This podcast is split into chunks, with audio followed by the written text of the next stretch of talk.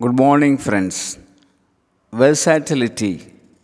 Yes, versatility is the name of this existence. Differences are the very spice of life, says spiritual psychology.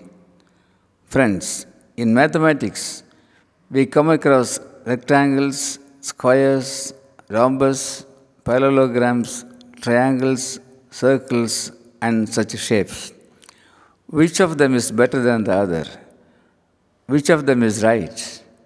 Which of them is wrong?